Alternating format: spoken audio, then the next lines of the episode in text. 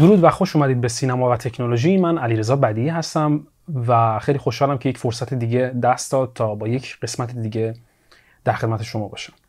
توی این جلسه می‌خوایم با همدیگه نگاه بکنیم دقیقتر موشکافانه تر مسئله سینمای ملی و مخصوصا اتفاقی که در آلمان افتاد در خلال جنگ جهانی در قبل و بعد از و در حین جنگ جهانی اول و روند شکلگیری سینمای ملی در کشور آلمان و تولیداتی که در اون کشور اتفاق افتاد. فراموش نکنید که کانال رو دنبال کنید در کانال عضو بشید تا از آخرین اطلاعات و محتوایی که در این کانال قرار می‌گیره با خبر بشید. همینطور این کانال رو به دوستان علاقمند سینمای خودتون معرفی کنید.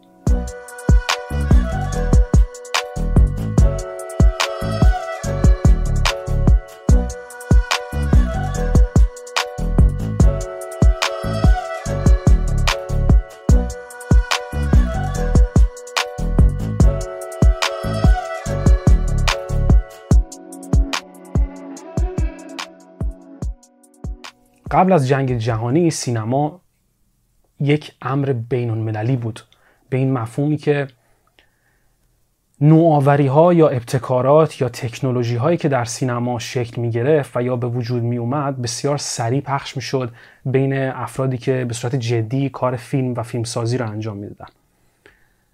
هر ابداعی که در هر گوشه از جهان شکل می گرفت خیلی سریع مورد تقلید یا پیروی توسط آدم های دیگه تو جاهای مختلف دنیا قرار می گرفت اما شروع جنگ جهانی اول در اروپا مخصوصا باعث این شد که روند انتقال اطلاعات به شدت کند بشه یا حتی بعضا جاهای قطع بشه که بعدا اشاره می‌کنیم بهش. و تأثیری که این جنگ بر فیلمسازان اون دوره گذاشت به شدت عجیب و غریب بود و حائز اهمیت. شروع جنگ جهانی نه تنها باعث خلال در روند تولید فیلم ها شد بلکه در پخش فیلم ها هم اختلال ایجاد کرد. دیگه مثل قبل نبود که فیلم هایی که مثلا در ایتالیا یا در پاریس در فرانسه ساخته می‌شد به جاهای دیگه دنیا هم سریع انتقال پیدا کنه و مخاطبان بتونن از اون فیلم ها استفاده بکنن. با شروع جنگ جهانی اول دو تا اتفاق بسیار مهم افتاد. در وهله اول روند پخش فیلم هایی که تولید و تهیه می شدن کند و یا قطع شد و همینطور روند تولید فیلم ها هم در بعضی از کشورها به صورت کامل قطع و در بعضی از کشورها بسیار کند شد. خب شرایط شرایط جنگی بود و مسلما خیلی از کشورها درگیر بودن و توانایی نداشتن که به مسئله تولید یا حالا خرید فیلم ها بپردازن. اما این به این مفهوم نبود که مخاطبان فیلم کم شده بودن بلکه برعکس. تولید پایین بود اما تقاضا بسیار بالا در بازار فیلم و در صنعت فیلم. این اتفاق این تأثیراتی که جنگ در ابتدای خودش گذاشت بر صنعت فیلمسازی به شدت به نفع مقوله و مسئله سینمای ملی بود در جاهای مختلف دنیا. در یک سری از کشورها به شدت تولیدات کاهش پیدا کرد مثل فرانسه که در قسمت قبل توضیح دادیم. اما در یک سری از کشورها این روند تولید به شدت قدرت گرفت. چرا که خب تقاضا وجود داشت برای دیدن فیلم ها اما فیلم ها نمی رسیدن به کشورها. به خاطر همین خود کشورها خود حکومتها خود دولتهای حاکم بر کشورهای مختلف تصمیم گرفتن که به نوعی وارد مسئله بشن و بتونن کمک کنند به ساخته شدن فیلم ها در خود کشور. حالا مسئله سینمای ملی به دو تا بخش تقسیم میشه اما به دو تا بخش تقسیم میشه به این شکل که خب می‌تونه سینما سینمای ملی حکومتی باشه که خب توسط دولت در واقع تهیه میشه از نظر هزینه. می‌تونه به این شکل باشه که بحث تولید سینمای ملی به عنوان سینمای تولید داخل مورد بررسی قرار بگیره. و اینجا مسئله ای که داریم بررسی می‌کنیم با هم دیگه بحث تولیدات داخل کشور هست. نه لزوما تولیداتی که توسط دولت ها یا حکومت ها مورد حمایت قرار می گرفتن توی کشورهای روسیه آلمان و سوئد این سه کشور مخصوصا تولیدات به شدت جون می‌گیرن و به شدت شروع می‌کنن فیلمسازان به ساختن فیلم هایی که تولیدات داخل خود کشورها هستن. چون آروم آروم به حال یک جایی مثل فرانسه و ایتالیا که تولید کنندگان اصلی فیلم بودن خب نمی‌تونستن فیلم بسازن یا خرید فیلم از آمریکا به شکلی میسر نبود به علت مسائل جنگی یا به علت نداشتن تفاهم در در جبهه های جنگی که بود به خاطر این روابط هم به این شکل قطع می شد و این کشورها مخصوصا سوئد، آلمان و روسیه به عنوان اف...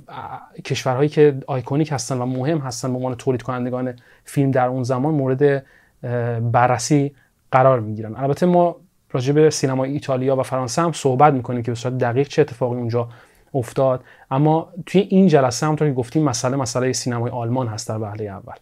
اختلالاتی که داریم راجبش صحبت می‌کنیم در حال حاضر در روند پخش نوآوری ها هم خب بود مسلما. این ایمپکتی که این تاثیرات مهمی که در واقع گذاشته شد اون زمان توی تولیدات فیلم حتی بعضا تا سالهای بعد از خودش هم ناشناخته بود. مثلا در سینمای روسیه اتفاقاتی که افتاد سبکهایی که وارد می شدن یا نوآوری هایی که وارد می شدن به شدت ناشناخته بودن تا سالهای بعد از خودشون. سبکهایی که در روسیه به وجود اومد حتی تا هفتاد سال بعد از خودش ناشناخته و گمنام بودن. و کسی نمی‌دونست که این سبکها هفتاد سال قبل یا مثلا سالهای قبلتر از خودشون توی کشورهای دیگه به وجود اومده بودن که مورد پیروی قرار بگیرن یا مورد توسعه قرار بگیرن. تا قبل از سال 1913 سینمای آلمان به شدت سینمای محجوری بود در واقع. سینمایی بود که بی اهمیت بود و خیلی تاثیر خاصی در سینمای جهان نداشت تا سال تا قبل از سال 1913 واردات فیلم بیش از هر چیزی در آلمان مسئله بود و سینماهای آلمان معمولا راقب بودن به اینکه فیلم های خارجی رو پخش بکنن. اما شروع جنگ تاثیرات متفاوتی داشت. اجازه بدین تا قبل از اینکه توضیح بدم که شروع جنگ چطور تاثیر گذاشت روی مسئله سینمای ملی آلمان اینو توضیح بدم که تا قبل از سال 1913 نه تنها سینمای آلمان سینمای محجور و ضعیفی بود بلکه مورد حجمه و حمله اصلاحگران یا اصلاح طلبان در واقع اون دوران سانسورچی های اون دوران مجلات هنری یا تئاتری و یا حتی حتی تشکلاتی که مربوط بودن به کانونهای نمایشنامه نویسی، بازیگری و یا کارگردانی تئاتر قرار می گرفت. این حمله هایی که قرار می, قرار می گرفت سینمای آلمان در مواجهش بسیار خوب سینمای آلمان رو تضعیف می کرد. سانسورچیان بسیار سینمای خود داخل خود کشور رو سانسور می‌کردن اجازه نمی‌دادن تا هر فیلمی به هر شکلی که دلش بخواد پخش بشه سینما رو اصلا خود مقوله سینما رو مسئله بسیار چیپ بدون کیفیت ارزون و یک سرگرمی تلقی می‌کردن نه به عنوان هنر و این رو قبول نمی‌کردن که به حال سینما می‌تونه یک شکلی از هنر باشه در اون زمان. مجلات هنری و تئاتری بسیار میتاختن به سینماگران و فیلمسازان و دیدن فیلم رو یک مسئله بسیار بیارزش میخوندن و مقایسه می‌کردن با در واقع شکوه و عظمت تئاتر اون دوران آلمان که یک دلیل خیلی بزرگی هم که داره و ما می‌تونیم به جد و به قدرت این حرف رو بزنیم این هست که این مجله ها میتاختن به سینما به علت اینکه سینما بازار تئاتر رو در وهله اول خراب می‌کرد. آدم های کمتری به تئاتر می‌رفتن. جذابیت تئاتر آروم آروم کم تر می‌شد برای مردمی که طالب دیدن فیلم بودن در طالب دیدن در واقع این فرمی از هنر بسری بودن در سالن های تاریک. این فشارهای بر سینما حتی تا حدی بزرگ میشه که توی 1912 در ماه می 1912 کانون نمایشنامه نویسان بازیگران و کارگردانان تئاتر آلمان سینما رو بایکوت می‌کنن به صورت کامل. نه همکاری نه خرید نه در واقع هر شکلی از همکاری یا مورد توجه قرار گرفتن سینما رو مورد بایکوت قرار میدن تا شاید به نحوی جلوی توسعه و رشد سینما رو در آلمان بگیرن. اما سال اما سال 1913 برگ رو عوض می‌کنه به خاطر اینکه تولید کنندگان فیلم تصمیم می‌گیرن که بیان و این ترس در واقع تئاتری ها رو از سینما به نوعی فرو بریزن به این شکل که اونها رو هم وارد بازی مالی خودشون بکنن. مسئله مسئله بقای مالی مطمئنا بوده و هست همچنان و توی اون دوره از زمان توی سال 1913 این سینماگران کسانی که در بر سینما مسلط بودن در اون دوره از تاریخ آلمان تصمیم می‌گیرن که خب از قدرت تئاتری ها هم در سالن‌های خودشون در فیلم سازی خودشون هم به شکلی استفاده بکنن. عقد قرارداد شکل می‌گیره بین کمپانی های فیلم سازی و کسانی که به شکل های مختلف در تئاتر فعال بودن. از طراحان لباس گرفته طراحان صحنه و به شکل جدیتر به عنوان افرادی که در بدنه ساختاری یک فیلم حضور دارن با افرادی که نمایشنامه نویس بودن بازیگران تئاتر و کارگردانان تئاتر قراردادهای بسیار زیادی شکل می‌گیره قراردادهای بلند مدت شکل می‌گیره تا به شکلی هم اونها رو بیمه کنن از نظر در آوردن خرج زندگی خودشون. همین که بتونن به شکلی اعتباری کسب کنن برای سینمای آلمان. برای کسب اعتبار سینما سینماگران آلمان اولین کاری که کردن این بود که شروع کردن به اقتباس از نمایشنامه هایی که معتبر بودن از تئاترایی که قبلا روی صحنه رفته بود و اعتبار کسب کرده بودن تا بیان همون در واقع روایت هایی که معتبر بودن در جامعه آلمان برای هنرمندان و مخاطبان رو وارد سالن های سینما بکنن به شکلی که خب فرمت سینما به اونها اجازه می‌داد. این اولین تلاش ها اتفاق افتاد و خود این مسئله باز کننده یک پرانتز هست در سینمای آلمان یا مقوله اوتو رن فیلم که حالا امروز در واقع بهش فیلم معلف هم گفته میشه یا سینمای معلف هم گفته میشه. البته این رو در نظر بگیریم که مسئله اوتورن فیلم به مفهوم امروز نیست. یعنی اون چیزی که ما فیلم معلف یا سینمای معلف یا مقوله سینمای معلف امروزی اون چیزی که معنیش امروز هست با اون مفهومی که در اون زمان بوده بسیار متفاوت بوده. به این, به این منظور که اوتورن فیلم یا حالا سینمای معلف در حال حاضر بیشتر جهت فلش خودش رو به سمت کارگردان می‌بره. یعنی ما به محضی که با سینمای معلف طرف میشیم با اولین کارکتری که طرف خواهیم شد کارگردان هست. چرا که کارگردان امروز می‌تونه در واقع ختمش بده به،, به نوع نگاه به نوع فکر مثل کارهایی که وست انجام میده یا کارهایی که مثلا در یک شکل مینستریم تری تارانتینو داره یا کارگردان دیگه که توی سینما این در واقع وزنه معلف بودن رو با خودشون حمل می‌کنن و می‌کشن. اما در اون زمان در اون دوره از تاریخ سینمای جهان و مخصوصا آلمان مسئله اوتورن فیلم بیشتر جهت خودش رو سمت در واقع سکان فلش خودش رو به سمت فیلم نام نویس در واقع می‌بره و مسئله اوتورن فیلم بیشتر مسئله خود نمایشنامه هست. چرا که نمایشنامه نویسان معتبری هم وارد سینما شدن تا بتونن در واقع کسب اعتبار کنن برای سینمای آلمان اون دوران. این سینمای معلف یک شکل برابری داره با سینمای هنری که فرانسه در واقع معنی می‌کنه و مفهوم می‌کنه. سینمای هنری فرانسه که خب راجبش هم صحبت کردیم و شکل کاری که انجام می‌داده رو هم راجبش صحبت کردیم و این سینمای مؤلف یا اوتورن فیلمی که در واقع در آلمان داشت به وجود می اومد یک شکل برابر شده در واقع سینمای هنری فرانسه بود. اما چیزی که کمک می‌کرد در واقع به اعتبار به اعتبار این فیلم های ساخته شده در اون دوران بحث تبلیغات گسترده هم بود. یعنی وقتی که می‌خواستن در واقع اعتباری کسب بکنن برای فیلمی که ساخته شده بود که حالا اگر به لحاظ تولیدی خیلی هزینه خیلی بالایی براش خرج نمی‌شد اما خود title اوتور فیلم خود title خود عنوان در واقع فیلم معلف سینمای معلف به اون فیلم کمک می‌کرد برای بهتر دیده شدن. شاید می‌تونست در گیشه بیشتر فروش بکنه که البته مورد استقبال هم قرار می‌گرفت. در اون دوران استقبال بسیار کوتاه مدت میگم جلوتر که رفتیم توضیح میدم که چه اتفاقی میفته برای این جنبش از سینما. اما در اون برهه خب تاثیر گذاشت و تونست مخاطبای زیادی هم وارد سینما بکنه. حتی اون مجلاتی که در واقع صحبت کردیم راجعش مجله هنری و تئاتری که راجعش صحبت کردیم نقد های خوبی می نوشتن بعضا در رابطه با فیلم های معلفی که بیرون می اومد و دیده می‌شد در سالن سینما. کارگردان های معروف و معتبر تئاتر آلمان هم در اون زمان هم حتی وارد سینما شدن آروم آروم با شروع سینمای معلف در آلمان.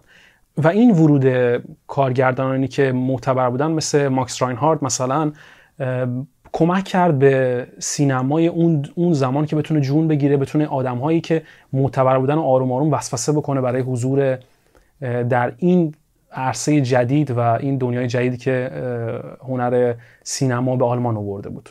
خیلی فیلم های مهمی ساختن در اون زمان که خیلی گذار بود بعدها جلوتر در سینمای آلمان و حتی سینمای جهان. اما یکی از نمونه‌های خیلی خوبی که وجود داره در اون دوران در همون 1913 فیلم دانشجوی پراگ هست که تو سال 1913 ساخته شد و تونست خیلی اعتبار کسب بکنه برای سینمای آلمان.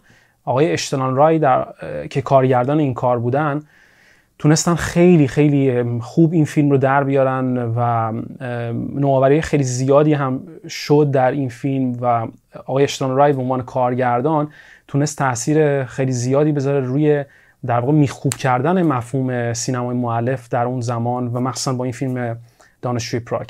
این فیلم یه فیلم خیلی کاملی بود برای اون زمان. خیلی پکیج کاملی داشت به لحاظ تیم سازندگان. نه تنها کارگردان معتبر بلکه نویسنده معتبری هم داشت. آقای هانس هاینز راوز که نویسنده معتبر تئاتر بود در اون دوران در دوران 1913 آلمان و این فیلم دانشجوی پراگ روی بدنه این فیلمنامه اورجینال قرار گرفت و خود همطور که گفتیم خود در واقع وجود آقای راوس به عنوان فیلم نام نویس و نمایش نام نویس در این کار بسیار به اعتبار این فیلم کمک کرد. خب یک کارگردان معتبر یک نمایش نام نویس معتبر در تیم که حالا فیلم نام نویس شده و یک بازیگر معتبر کم داره که این این کار هم آقای پال وگنر انجام میده. بازیگر معتبر تئاتر اون دوران از آلمان و میاد و ایفای نقش می‌کنه. به عنوان نقش اصلی در این فیلم دانشجوی پراگ.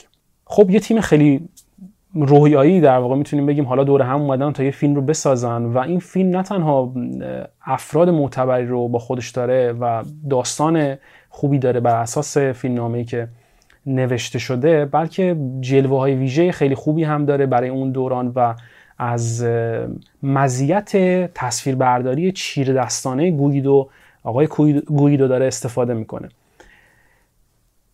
داستان فیلم داستان جذابی هست. من فقط یه اشاره خیلی کوتاه می‌کنم که بدونیم که چرا این فیلم اهمیت پیدا می‌کنه. داستان راجع به یک دانشجو هست که تصویر خودش رو در آینه به یک روح شیطانی ارائه میده و در واقع در اختیار یک روح شیطانی می‌ذاره و در آخر فیلم هم اینا در واقع به این شکل هست که در واقع این تصویر همه جا با این دنبال این هست دنبال این نقش اصلی فیلم هست و در جایی هم اینها با هم برخورد می‌کنن و در واقع در مقابل همدیگه و در روبروی همدیگه قرار می‌گیرن. که خب توی این صحنه که در واقع بازیگر وگنر و در واقع تصویر خودش روبروی همدیگه قرار می‌گیرن شما می‌بینید که آقای پال وگنر در دو نقش داره بازی می‌کنه. هم خودش هست هم تصویر روح خبیسش هست که در مقابل همدیگه دارن بازی می‌کنن. و بسیار خب هم جذاب بود برای مردم دیدن اینکه خب چطوری یک بازیگر در دو جا قرار داره یا یک شخص به این شکل مثلا در دو جا قرار داره. و همین که بازیگری خوب ایشون تونست فیلم رو با خودش حمل بکنه. این فیلم بسیار تاثیرگذار بود بسیار فیلم مهمی بود و تا سالهای بعد از خودش های بسیار مثبتی گرفت از نویسندگان، نقادان، مجله های هنری و سینمایی و تئاتری اون دوران. و شاید می‌تونیم این رو بگیم. شاید که نه اجازه بدین حتما این حرف رو بزنیم که این فیلم به عنوان یک فیلم iconic نمایانگر و نماد آغاز دوران اکسپرسیونیسم در سینمای آلمان و در سینمای جهان هست در دهه 20 آلمان. سبک اکسپرسیونیسم رو اصلا از همینجا آغاز میشه به نوعی و این در واقع نطفه سینمای اکسپرسیونیست آلمان رو این فیلم به وجود میاره. سبکی که ژانری که من خودم خیلی خیلی علاقمند هستم بهش. سبکی که بعدها در دهه 20 آلمان شکوفا و نموف پیدا می‌کنه و خب بسیار سبک مهمی هست و بسیار سبک جذابی هست حداقل برای من چون من خودم به شخصه بسیار علاقمند هستم به بحث سبک اکسپرسیونیسم. و این فیلم خب فیلمی هست که تاثیرگذار میشه در سینمای جهان سینمایی که تا قبلش بسیار محجور بوده. حالا با این فیلم میاد و حرف نوینی داره بزنه برای صنعت سینما برای هنر سینما در تمام دنیا. می‌بینیم که چطور اوتورن فیلم کسب اعتبار می‌کنه برای سینمای آلمان فیلم هایی که تولیدات داخل بودن چطور کسب اعتبار می‌کنه برای سینمای آلمان. البته یک افول در این فرم از سینما شکل می‌گیره. در دقیقا یک سال بعد از خودش در سال 1914 به شدت افول پیدا می‌کنه و خیلی پرفروش نیستن فیلم های به این فرم. بعدا در سال 1914 به جلو در سینمای آلمان. ولی بسیار اهمیت دارن به خاطر اینکه کسب اعتبار می‌کنن برای سینمای آلمان. از اون به بعد سینمای آلمان حرف داره. برای گفتن در سینمای جهان. آغاز جنگ جهانی هم همونطور که گفتیم به حال ورود فیلم ها رو قطع می‌کنه به آلمان و سینمای آلمانی که تا قبل از اون واردات بسیار زیادی داشت مثلا از کشور دانمارک حالا آروم آروم در واقع ورودش رو وارداتش رو کمتر و کمتر می‌کنه. به این علتی که حکومت اون زمان از آلمان دولت اون زمان آلمان می‌بینه که خب فیلم هایی که دارن وارد میشن محتوای ضد آلمانی دارن و خب مناسب نیستن برای دوران جنگی که داره آلمان ازش گذار می‌کنه. به خاطر همین ورود فیلم رو آروم آروم ممنوع می‌کنن روندش رو کند می‌کنن و بعد در 1916 کاملا قطع میشه روند ورود فیلم در آلمان و فقط و فقط تولیدات داخلی هستن که حالا دیگه میرن به های سینما تا مردم رو بشونن روی سندلی های خودشون و شاید بلیت بفروشن برای اینکه بتونن زندگی خودشون رو بگذرونن. موفقیت سینمای آلمان در سطح بین المللی از سالهای بعد از جنگ جهانی شروع میشه آروم آروم و سینمای آلمان اعتبار کسب می‌کنه. امروز در حال حاضری که من دارم با شما صحبت می‌کنم فستیوال های مهمی در آلمان هستند که حائز اهمیت هستند جز فستیوال های ای فستیوال هستند یا در واقع سینماهای در... فستیوال های درجه یک هستند در جهان و این کسب اعتبار از اون سالها نشأت می‌گیره و شروع میشه. خب سپاس از اینکه برنامه رو تا اینجا تماشا کردید. این بود برنامه این هفته. امیدوارم که مفید بوده باشه براتون و لذت بردید از اطلاعاتی که به دستتون رسیده فراموش نکنید که در کانال یوتیوب عضو بشید در این کانال یوتیوب عضو بشید و صفحه ما رو در اینستاگرام و در یوتیوب دنبال بکنید. این برنامه رو این کانال رو به دوستان علاقمند سینما و فیلم خودتون هم معرفی بکنید. در آخر من تشکر می‌کنم از کمپانی دیالو که این بستر رو این فضا رو مهیا کرد فراهم کرد تا اینکه من بتونم برنامه خودم رو تولید کنم. و این تولید رو ما ادامه بدیم. هر جا که هستید براتون آرزوی شادی می‌کنم و تا هفته آینده.